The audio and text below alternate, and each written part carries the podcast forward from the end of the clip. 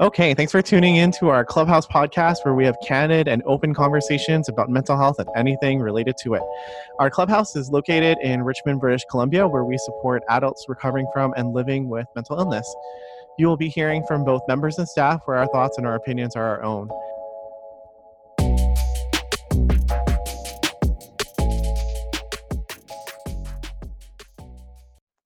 So I want to ask you guys, how you've been dealing with isolation?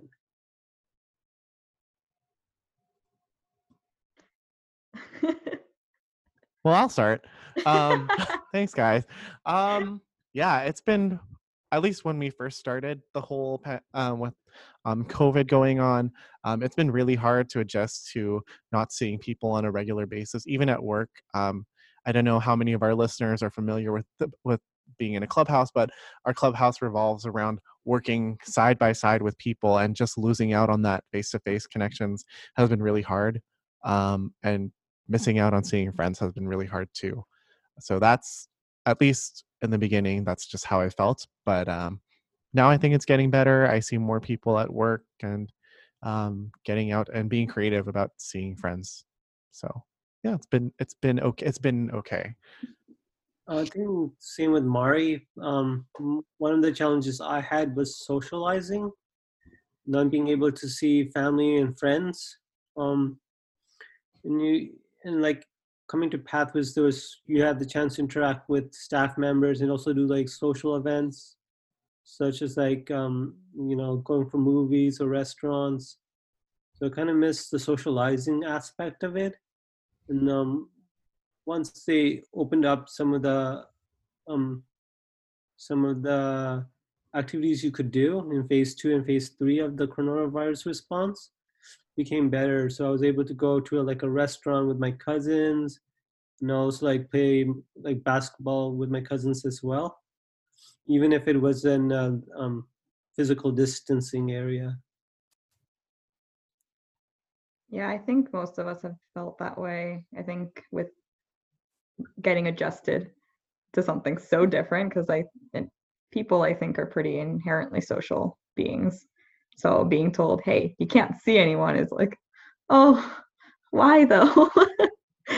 But as someone who likes alone time, it got to a point where I was like, this is too much alone time. Like, I'm not hanging out with myself this much. Too much time alone. So yeah, I think it's been weird with like the ups and downs of being like, okay, I'm okay with it this week, and then I'm like, oh, just kidding, next week I'm dying. I'm like, I need to see someone in person. I'm gonna lose my mind. And then it's like, oh no, wait, maybe actually this is okay. But it's been weird. I don't actually want to see people. Oh, just kidding. Just kidding, I do. There's something that I've been hearing from some of my friends too, where I don't know if you guys have ever felt this, but do you know how sometimes, in a given week, you just have so much, you only have so much energy to expend spending time with other people. And I feel like people have gotten, at least from people that I know, that sort of limit has been kind of out of whack. I don't know is the word to say.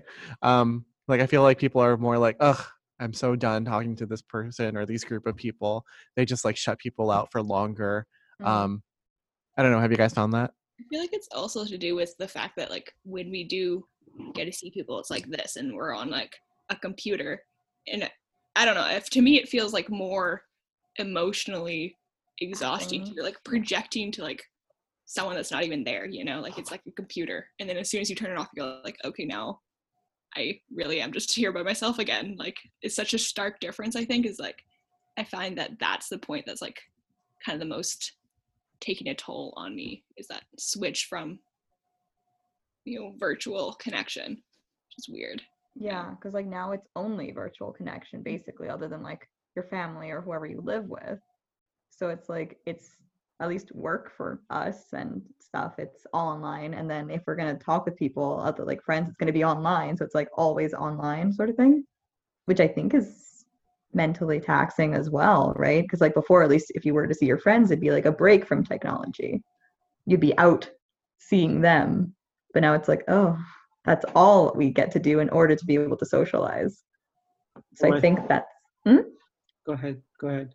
Oh no, I was saying, so that can be pretty exhausting. I had an issue as well, like I go to school and most of my courses are now online. It's hard to keep motivated to study online, and you don't even see some of your group members or the other people in classes or the professors. You know, it's a little bit challenging that way too. Motivation's really hard to find. Yeah. I'll admit it. I know. Yeah, being at home definitely makes it harder. Like, I know for me, especially because I don't have a desk. So I work from my bed, which is the place where normally I do not work. You're just ruining your sleep hygiene right there. I know. I'm doing so bad. So I have my actual fun facts. Ooh. So there is an article out on natureindex.com, and it cites an SFU professor. That's how I found it. And the headline is Zoom fatigue is real, and it's causing a new kind of anxiety amid isolation. Oh. So that feeling that we're getting from being online and Zoom is an actual real thing that some people have been researching now. And the fact that it's just not a natural way of seeing people face to face is one of the things that's sort of making our brains more stressed, making us more anxious about things. And we just don't get to see the patterns of emotion and social interaction that we get from being in a person in the same room. So it's more taxing for us to pick up on social cues, being more aware of other people, and we're even more self-aware of our own face. So we're more self-conscious, and that also causes that Zoom fatigue too. So I've actually been practicing on turning off my own camera, especially in large groups, so that I don't actually see my own face. That makes it harder to make sure that I'm not doing something embarrassing that I don't want people to see on the camera. But that's just a tip that I would say has helped me if you're feeling stressed out from Zoom. Just ever so often turn off your camera sort of thing. Yeah. So, and also just taking natural breaks between online meetings. Yeah. It's pretty important. Hide your self-view, right? That's what you're talking about. Yeah. Hiding your self-view is really good. Another issue I had is like I have schizophrenia, so I have trouble with concentration. It's quite difficult with concentrating when people are talking, because sometimes you just zone out, and it's easier, I think, with like virtual social media like Zoom, where you might just like start like tuning out people almost sometimes. Mm-hmm. Yeah, I find it's pretty easy to get distracted with it, because, you know, like if you're talking to someone in person, like you have that person in front of you, you have something to focus on. Whereas like, I feel like if I'm looking at a screen, like it's so easy for me to just be like, window, you know? Dog. I don't know why, it's just very weird. I've actually felt the opposite of that, where because Zoom is like right on your monitor, you can see when your camera is on, you feel like you have to pay attention. Even like, this sounds bad, but at least when you're face to face with somebody, you can like look away if you need to. You don't have to like be right, you know, in focus with them. You don't have to like stare at their face all the time. You can just look away, take a breather, you know. I don't know if people close their eyes when they're talking to each other, but they can just kind of like mentally just kind of drift, not so obviously, like still paying attention, but drift your complete attention away from the other person. Whereas here it's like, not only am I staring at my face right now, I'm also staring at every other face that's in the room. That's another thing, right? Each person's different. Like, like this social media, like Zoom and stuff, it affects people, each person differently. Mm-hmm. It might be helping you, Mari, but it might be affecting me a little bit differently. Yeah, and that's true for everybody too. Like some people might actually like being on Zoom more. I personally don't like it, but yeah. Yeah, I've definitely talked to people. I don't think I said words there. I've definitely talked to people that, yeah, they have Zoom fatigue. They're just like, they need to take way more breaks with work and stuff. Like they just cannot handle it. And I know recently this week, I've noticed that it's partially because I've been wearing contacts more again, and partially because I don't take my eyes off a screen now that my eyes started to hurt.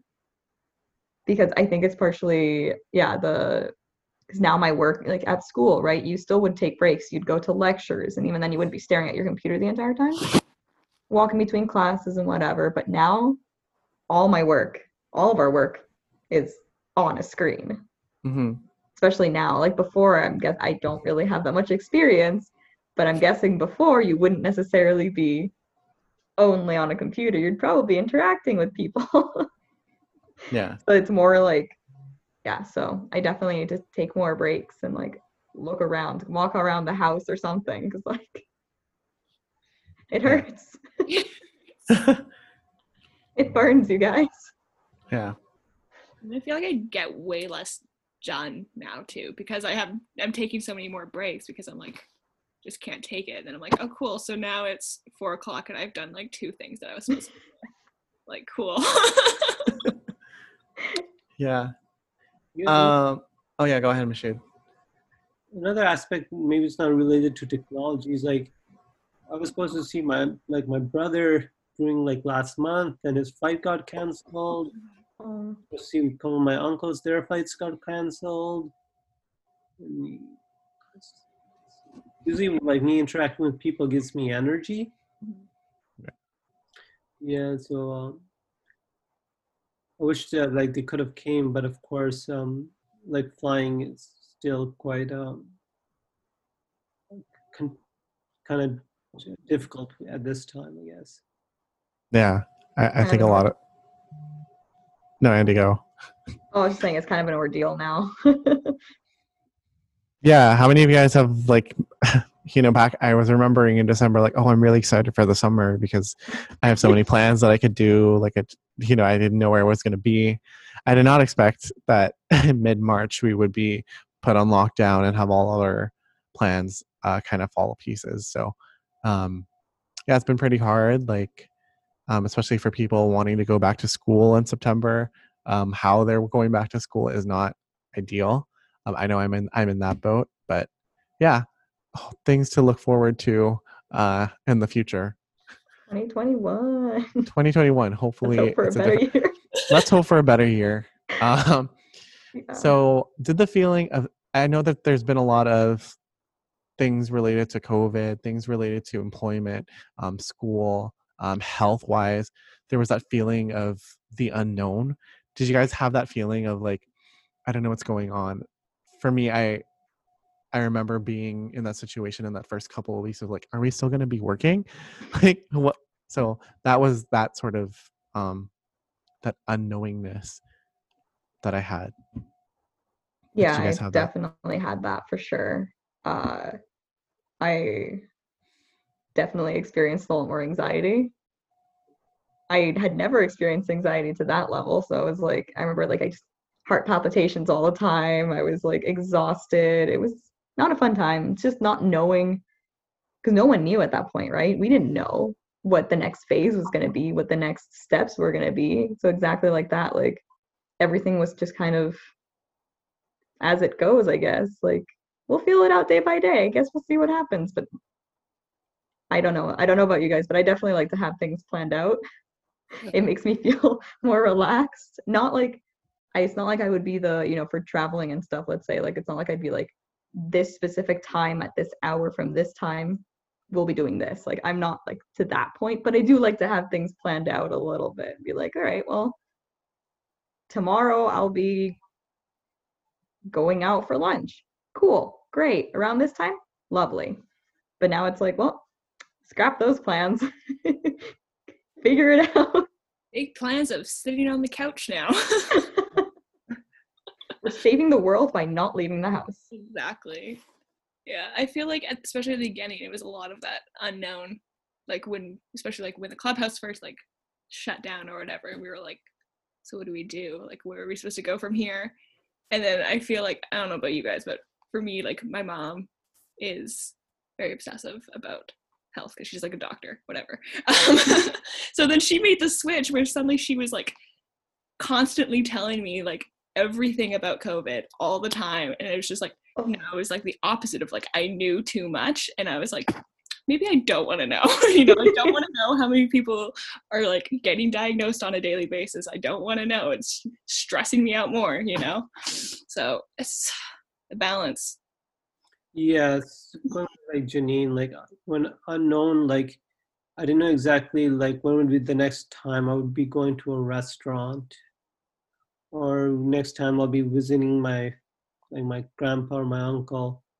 And also like when it comes to the unknown, like you don't know exactly when you walk outside even like who might have it, even if it's like a slight chance, always on the back of your mind when you walk outside, even now with the reopening, that oh, someone could be affected. Mm-hmm. The unknown, like yeah, that's sometimes some of the worries I have. It's nice being able to like try to go to restaurants now, and but at the one point you didn't know will school be online still next semester or not, and if you go outside, if someone will be who might have the virus or contagious. So a lot of the unknown is, there's a lot of issues when it comes to knowing the unknown with the COVID. Mm-hmm. I was just going to say too, like, there were just that, even if there was a low chance that somebody had COVID, just passing by another person like increases your anxiety and like, oh, did I just catch it or something?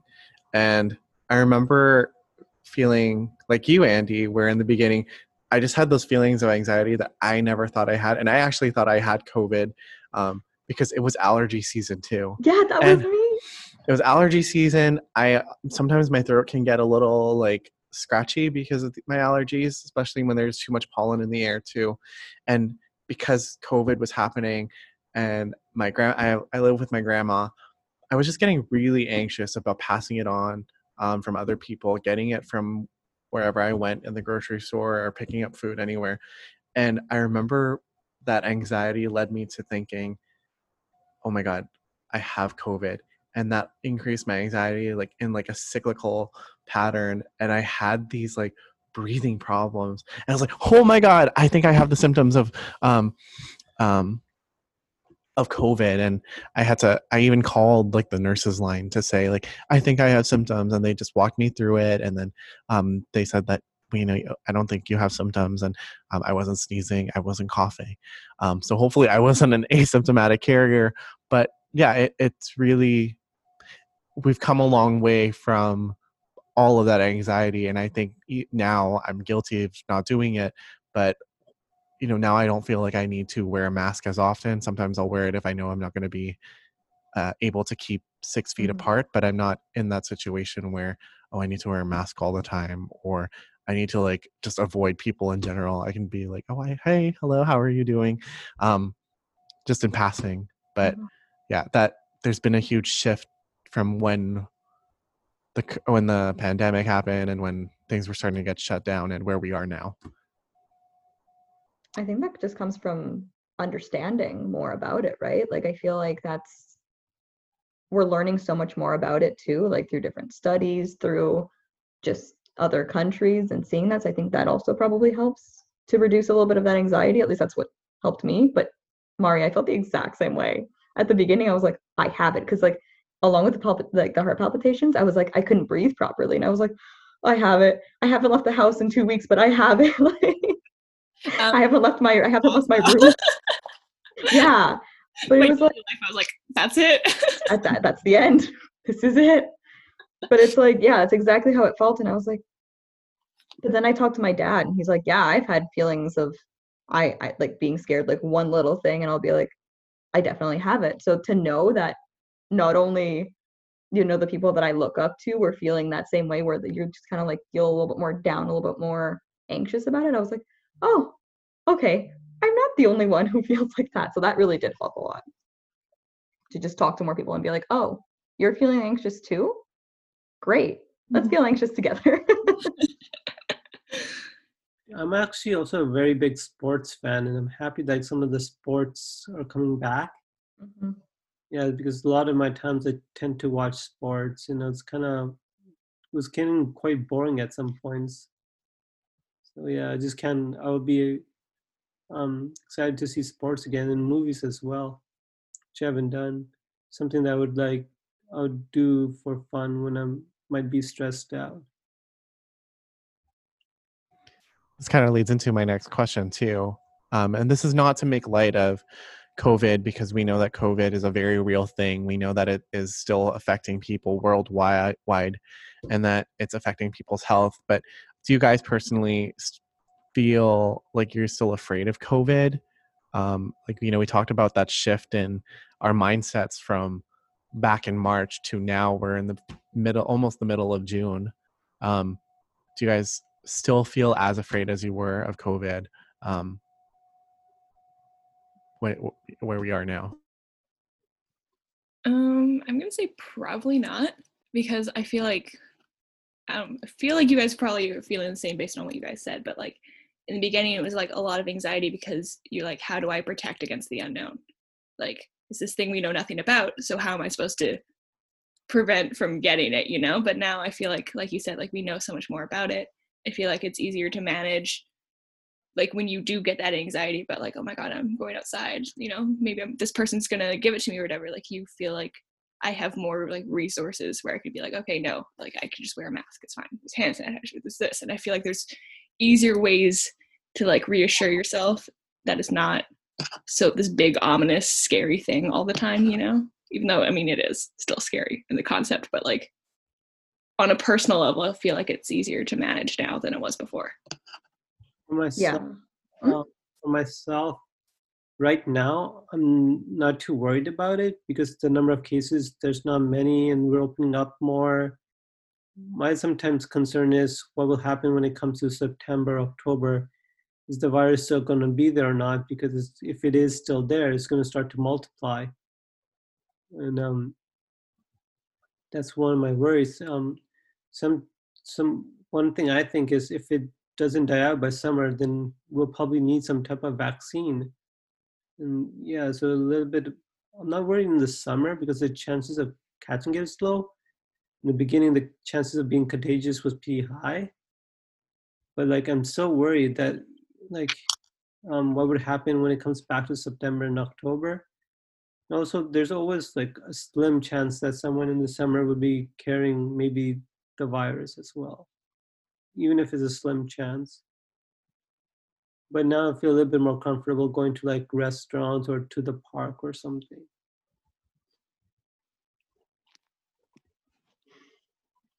Yeah, I think along the same lines, like I'm not really that concerned about it now that doing research on it and all that stuff, as with, I think, any sort of disease, I would be more concerned for the people that are just at risk. Like I'm not concerned for myself in that sense. My family is not at risk, so I'm not as concerned, but I would be more concerned for people that, you know, that could potentially get in, that it could be much more devastating for them. But, you know, I want to like watch out for that in any case. But in the general sense, now that I know more about it, I understand that the death rate is not as high as we thought. So that helps to lower my anxiety a little bit about it. And the cases will be a lot higher just because of the fact that we have no one has any immunity to it, right? How can you fight against something you've never had? So that's a little bit like, that's why like to me, like I stopped, because I remember I used to like every single day, I would look and see how many more cases we had. And that would definitely elevate that anxiety and be like, everyone's going to get it or no one's going to be left, you know, sort of thing. But now realizing that the cases are, it's, you know, you don't want people to get sick, right? But what I've been trying to focus on more is the hospitalizations and the death rate. And to see, like, especially in BC, that we've been doing incredibly well, all things considered, that's helped me a lot to sort of, you know, reassure myself about that and be like, okay, it's not great. We still have to be careful. We should be hygienic, watch out, and definitely take care of the people that are at risk, because obviously they're at risk. But in the general sense, I feel much more calm about it. But it's still weird, like going out for like to like a restaurant or going to the grocery store. I'm like, I shouldn't be here. This doesn't feel right. Why am I out here right now? But yeah, so that's, yeah. Yeah, I think just hearing you guys say that, it brings, you know, I guess I'm going to summarize what I think too, is just that, like, we're not, you know, to our listeners, we are, again, like, we are not making light of people who have been affected by it. We know that people have lost loved ones who have died from COVID. What we're talking about and what we're referring to is really just that sort of debilitating anxiety that people have had over the past couple of weeks with that, you know, that not knowing of, you know, what's going on in the world with, you know, especially with employment, you know, the economy, that isolation that's been affecting a lot of people, and how we've been able to manage so far now. And so when we talk about being afraid, it's not making light of it. It's more of just saying, we're not keeping ourselves at home anymore. We want to open up our doors again, and that we want to reconnect with the world in a safe, practical way. And I, you know, for me, my fear of COVID has definitely declined since the beginning too. I think that especially with all of the news updates, which I still watch somewhat regularly, I have confidence in our public health system, the direction of our provincial health officer, and just hearing from what is happening in other provinces too. I think we've done relatively well, and I think that we've managed our public health strategies in a good way. Again, I'm not a public health practitioner, but I just think that as someone who's been watching it unfold, it's been reassuring to see that we're serious about what kinds of measures that we need to take place. How can we safely reintroduce the things that we've had as a luxury and as a privilege for so long, that we felt that we've needed it. So yeah, I'm not as afraid as COVID as I was in the beginning of the pandemic. Yeah, it's not to say that it's not a serious thing, because it is a very serious and real thing. Yeah, and it's still a real thing, again, for so many different countries. You know, where we are, for our listeners who are not in BC, you know, there's still ongoing cases that are still multiplying in the East Coast, or what is Central Canada, and in the States especially too. You know, the cases are still going up there. So we hope that people are keeping safe and keeping healthy, but at the same time also being reassured by whatever direction their public health authority is giving them, so that they are not isolating at home or having that constant ongoing fear, ruining other parts of their life where they can be sort of managing well. Just to piggyback on Mari's point, I think the government in BC has done a wonderful job. Some of the regulations they put in and everything has curbed the pandemic compared to other countries like you see in Europe or in the US or other parts of the province. I think the government in BC has done a wonderful job. This is not sponsored by the government of BC. Just adding some lightheartedness into the podcast. We are not sponsored by the government of BC, but we, you know, just from what we've had and from what we heard from Dr. Bonnie Henry, I think we share the sentiments that we're confident in the strategies that have been going on, and we think that it's been working. And also, I mean, it's pretty impressive that BC, British Columbians, have been really good about following these things, like following the measures that have been set. Like, we've been following it so well that we've, like Mashood said, completely like flattened that curve. So good on us too. Yeah. Everyone's working together well. Yeah. I think people have been really understanding. And even if there are still people who are not going to be wearing masks, you know, I think still people are really careful about keeping their distance, not always, but just being conscious about their own health and the health of other people. Their hygiene. Yeah. Good to see that there's more hand sanitizing stations around too. And I guess this kind of brings us to our final point here. What are some of the coping strategies that you've developed over the course of the past few months? For me, one of the strategies for me was going for jogs. I've been going for exercise. Yeah, there's sometimes when you're going for exercise, there'd be bystanders too, as well. And just try to do my best to keep distance from them. But just exercising a little bit just to help my mood and to help my concentration, my energy level, which has been kind of affected by COVID. That's one of the things that have helped me a lot, was just going outside for exercise, especially on a sunny day. Yeah, that's exactly what I've been trying to do as well, is just to leave the house a little bit, just for like a walk. Because I know the first 2 months I was so scared of everything going on that I did not leave my house physically at all. I didn't even go for walks, not even just in the neighborhood. And once I did that, I noticed that my anxiety and just overall mental health started to improve. So just doing that, just going for like a 20-minute walk with my dog, was like, I could breathe fresh air. That was a really big thing. Breathe air that didn't come out of my family's mouths. That's ideal. The ideal air. So what you mean to say is fresh air. Specifically fresh air. Not recycled air. Not recycled. How far back do we want to go in that air life cycle? Janine, what have you been doing to cope? I've been doing a little bit of the same, of like walking and stuff. And I don't know if it's really coping mechanism, but just like being more open and like flexible. It's like, okay, like seeing my friends through virtual means is like, that's as good as it's going to get right now. And I just need to learn to appreciate that for what it is, and just kind of changing my mindset of how I try to approach these things, and being like, okay, at least I get to see them, you know? At least we have the, I don't know, what is it? The privilege of having technology, that we're not like fully, like completely 100% isolated. And I think just trying to remind myself of like, to be thankful for those little things is what helps me kind of have a better perspective on things. As corny as that sounds, I'm very aware, but sometimes you gotta do what you gotta do.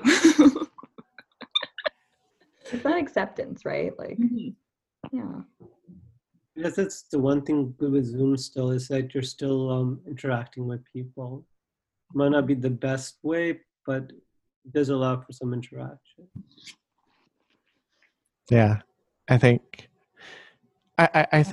one of my coping mechanisms has just been that sense of like acceptance that COVID is not going away anytime soon, that it is a very real thing that we might be having for a while until there is a vaccine. And so just realizing that there are other ways that you can live your life and not have to be like isolating yourself in a small bubble surrounded in plastic wrap, is one way to do it. And also walking, for sure. I've had a great new appreciation for the environment, especially my own neighborhood, not the environment in general, but just my own neighborhood, that I can just go for a walk, and it's actually a pretty decent and nice walk. And it's pretty much all the things that I've been doing. Oh yeah, and seeing some friends from time to time, physically distancing, of course. Maybe one day I can just call it just hanging out with my friends without having to imply that it's physically distancing. We can just say, I'm hanging out with my friends. That's the dream. That's the dream. One day we'll get to a point where this is just the normal. One day in the future. One day in the future. Hopefully soon. Hopefully. Here's to hoping. I've also not really jumped on the bandwagon, because I've always done it anyways, but baking, that's also been good. Yeah. I eat my comfort food. So before we end, just wanted to hear what you guys are really looking forward to, hopefully, when the pandemic is over. For me, I guess I would like to watch some movies, watch some sport games, and just, of course, maybe visit family and friends.